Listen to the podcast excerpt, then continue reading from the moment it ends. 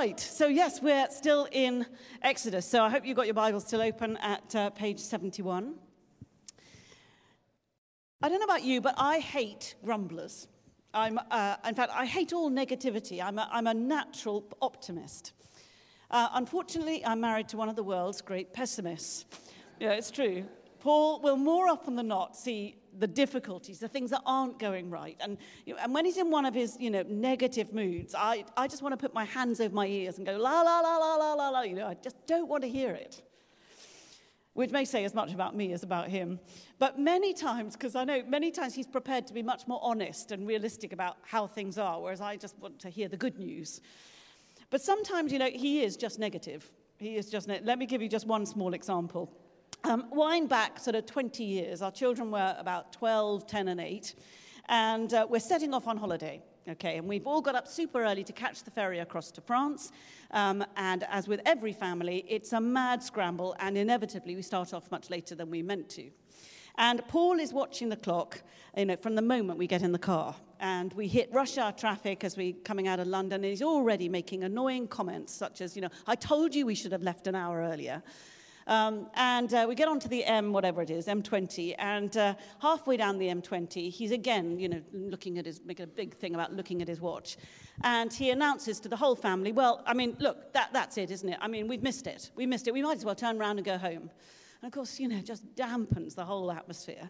And in fact, this became quite a pattern of behavior. So, you know, for a number of years, whenever we set off on a journey together, you know, we could guarantee, you know, put the dampers on it. So the kids and I decided that, you know, between us, well, one of us would say, before he had a chance to, um, announce from the back of the car, well, that's it, isn't it? I mean, we've missed it. We might as well go home. we think of grumbling as something other people do. You know, what we do, of course, is make justified complaints or, or constructive criticism. But we don't grumble. You know, we make ourselves the exception. But the reality is that most of us grumble, and some of us grumble most of the time. And here in these next few chapters in Exodus, we see how the people of Israel move with alarming speed from a people at one moment who make great proclamations of faith, and the next moment find everything and anything to complain about. I mean, even at one of the most incredible, incredibly miraculous events of all time, the parting of the Red Sea, we catch them grumbling, turning against God. You see, Pharaoh had finally released them from captivity. They're heading towards the Red Sea. But then, of course, Pharaoh changes his mind and sends all his horses and chariots and horsemen and troops after them. They'd been, the Israelites had been marching out boldly, we're told. But then they see the enemy advancing, and what do they do? They turn on Moses. In effect, they turn on God. Was it because there were no graves in Egypt that you brought us out here in the desert to die?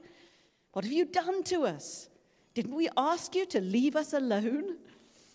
And as the Egyptian chariots come thundering down towards them, it looks as though all is lost. You know, they're backed up, helplessly backed up against the shores of the Red Sea, with what looks like no means of escape.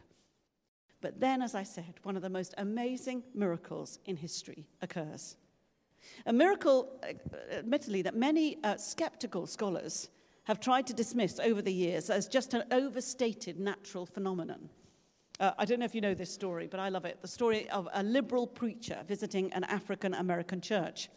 And as he talked about the crossing of the Red Sea, someone shouted from the back, Praise the Lord, taking all them children through the deep waters. What a miracle.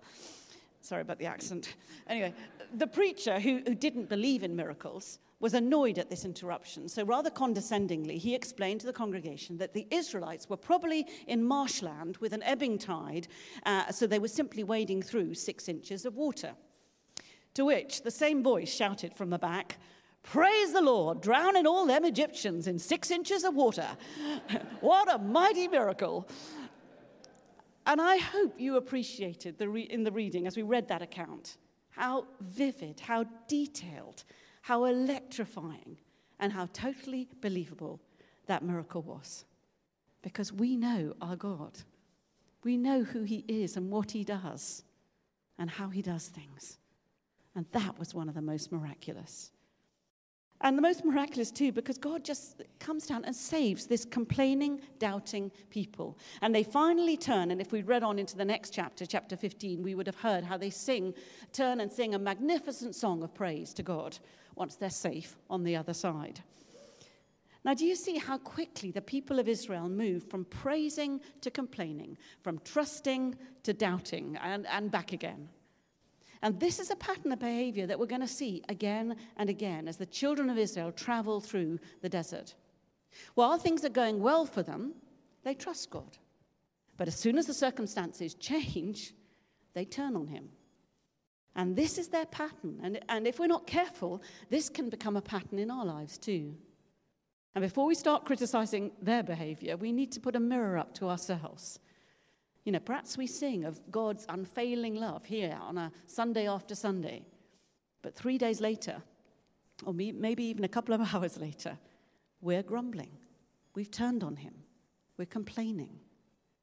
I mean, just think how easy it is for us to lose a sense of perspective, lose sight of God, forget what He's done for us and what He's meant for, to us. Think how quickly we can turn from thanking God to blaming God.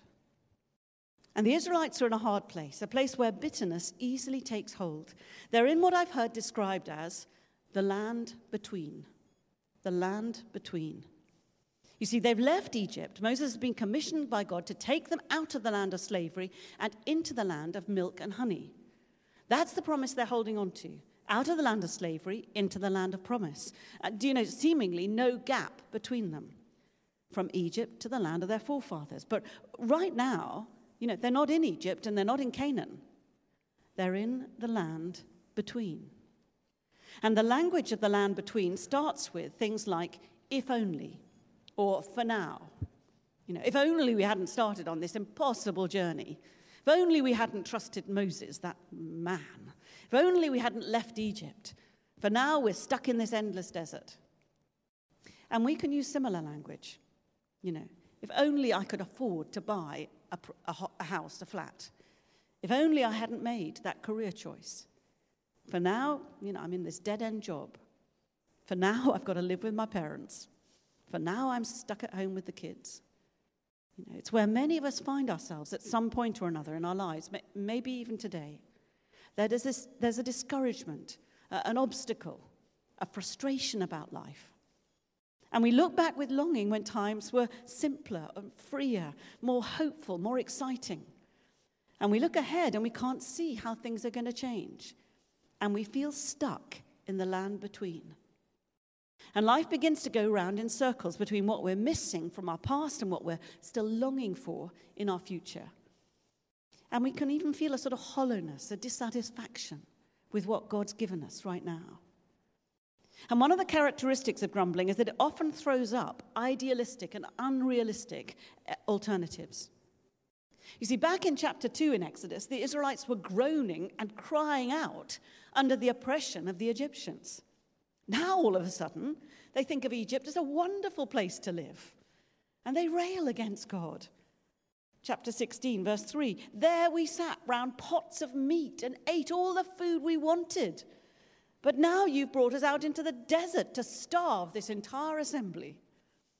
Now, quite frankly, if I was God, at this point I would have said, fine, fine. That's what you want? I'll deposit you back in the land of casseroles. You know, there, go. But no. God's response is manna from heaven. I will rain down bread from heaven, he says, verse 4.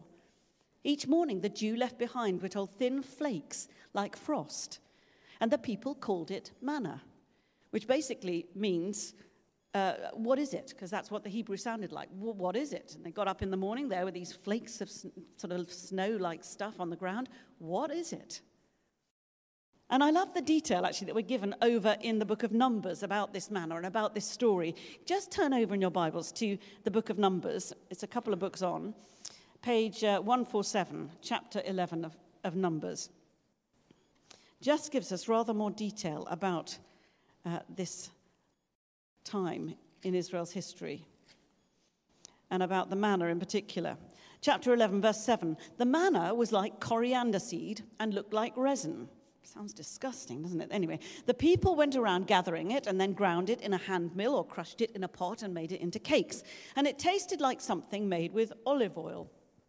Okay, God provided this enough for breakfast, lunch, and dinner. Breakfast, lunch, and dinner. Breakfast, lunch, and, you know, on and on, day after day. And yes, they became sick of it.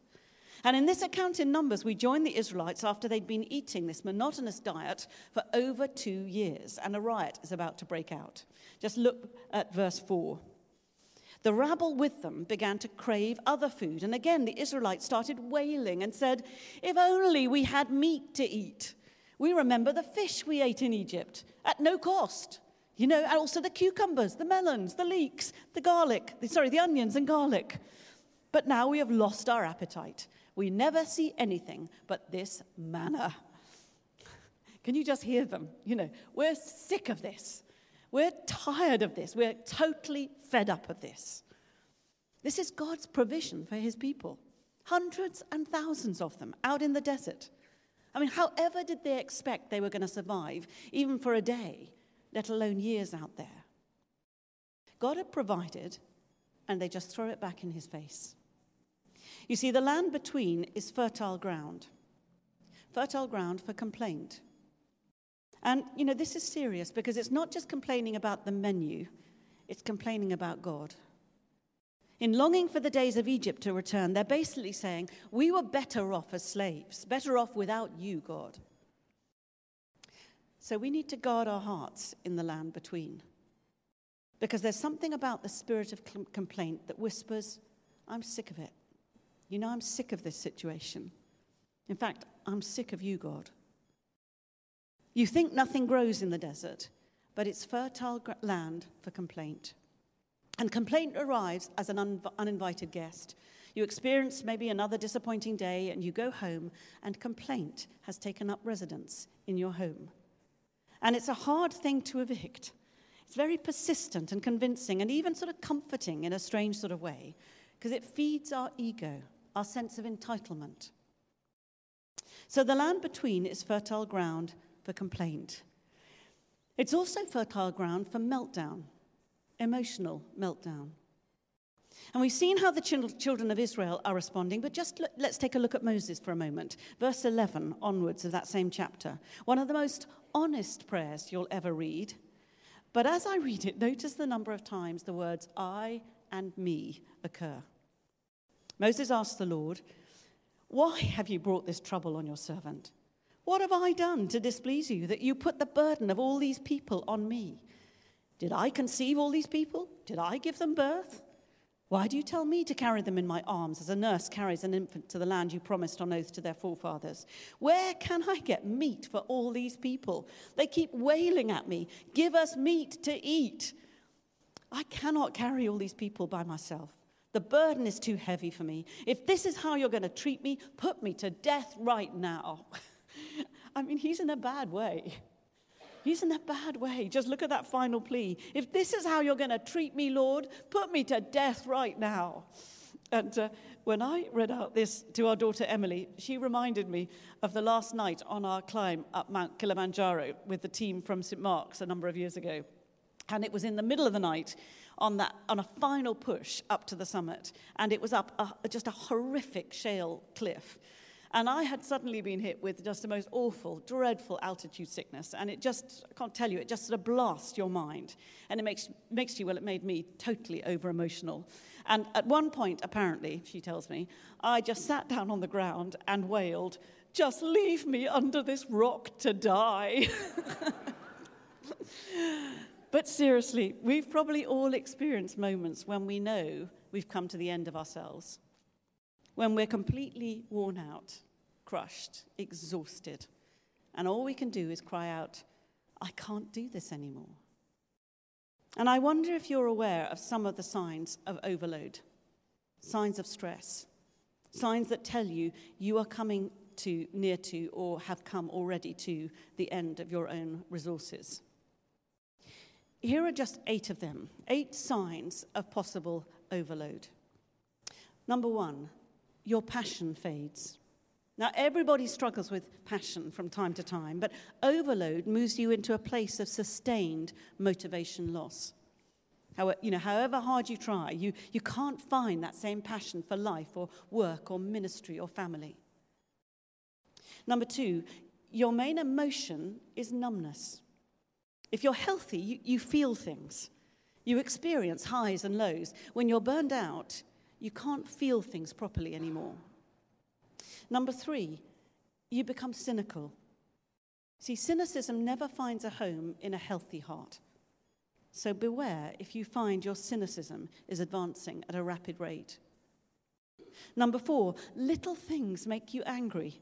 It's not that burned out people feel zero emotion, but the emotions you feel are often directed in the wrong places. Little things can become disproportionately uh, important. Treating small things like they're big things is a sign something deeper is wrong. Number five, nothing seems to satisfy or re energize you.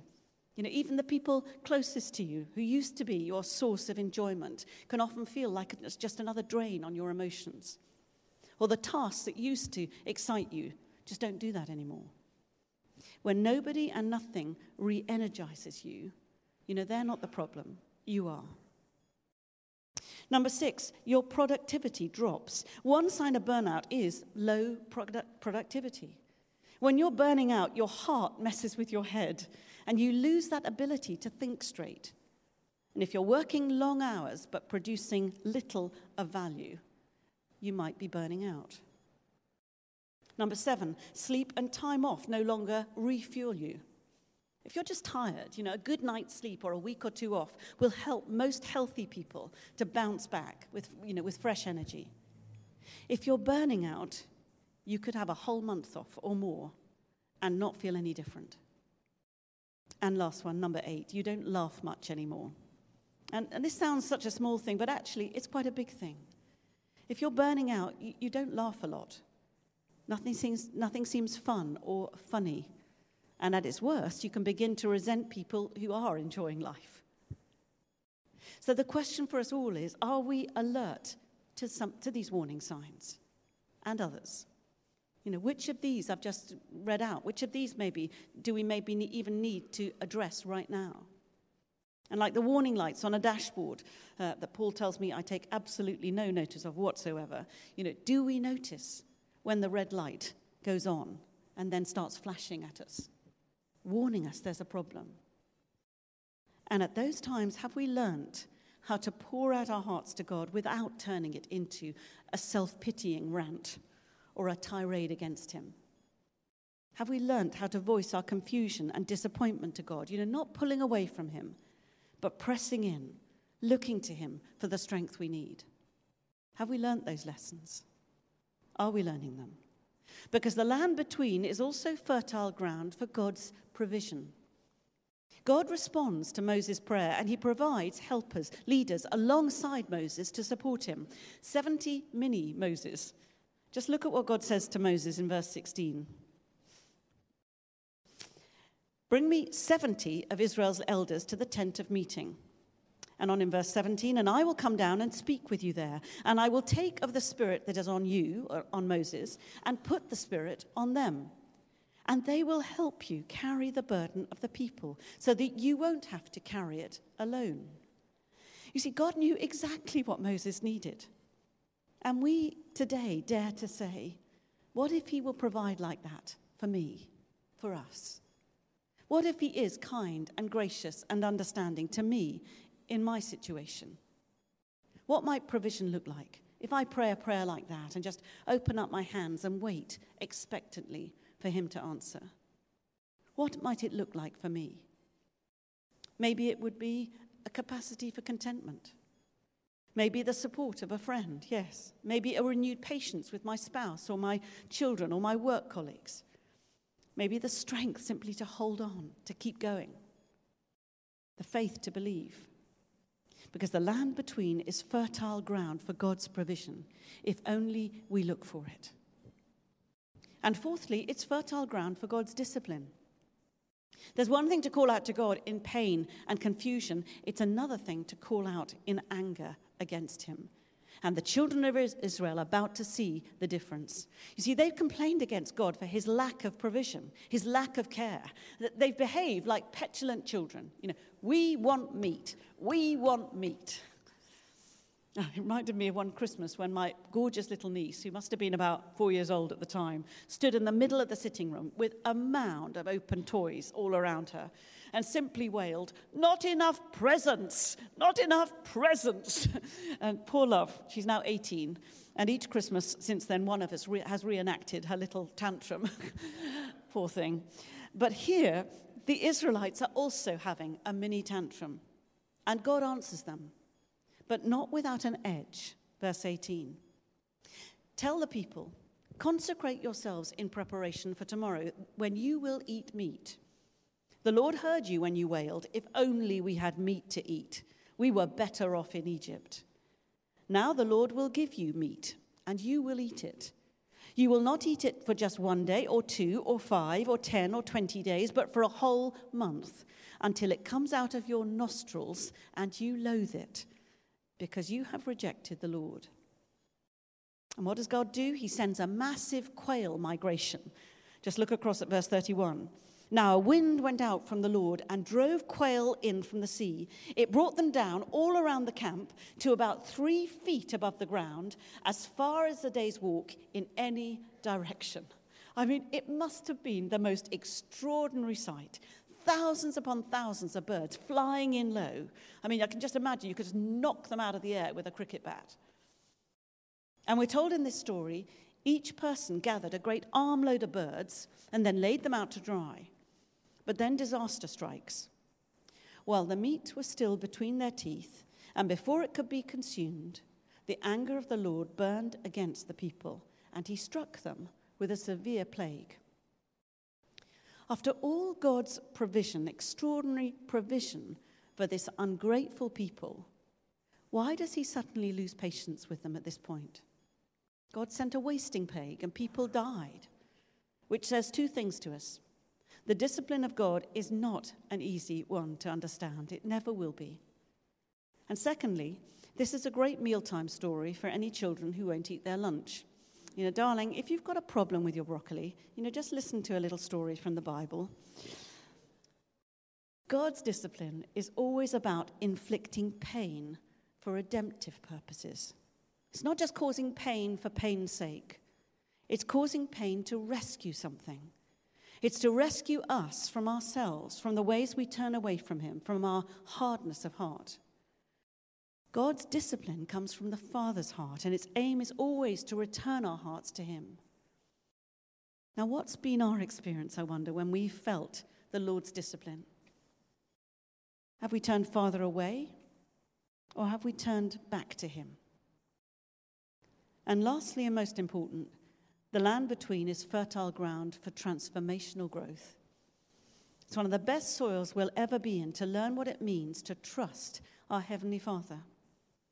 And I think that's what God is whispering throughout this story and throughout our stories. I want you to trust me. I want you to trust me. And I wonder what, in what different ways and at different times you've heard that whisper in your ear. I want you to trust me. At this point where you can't see, you don't understand, you don't know what's going on, you feel this is harsh, you hate what's happening, will you trust me? Will you trust me? Because the land between is fertile soil for transformational growth. And it's in that space in the desert that we learn lessons of faith that we'll never learn in the same way when we're in the land of milk and honey. But of course, this doesn't happen automatically. We, we say things like, you know, time heals, but it doesn't always. Some people simply get more bitter and resentful in the land between. And when we travel through the land between, our hearts are in danger. We need to guard our hearts. Because there are choices of the heart that have to be made in this land that will determine who we are, who we will become in the future. See, the desert is the best greenhouse for transformational growth, but it's also a place where faith can go to die. And we have that choice. We make that choice. You see, the land between is the very place that we hate. It's the place where God can do, though, some of the richest, deepest work, if only we'll let Him, if only we'll allow Him, if we will keep trusting Him. So, shall we stand?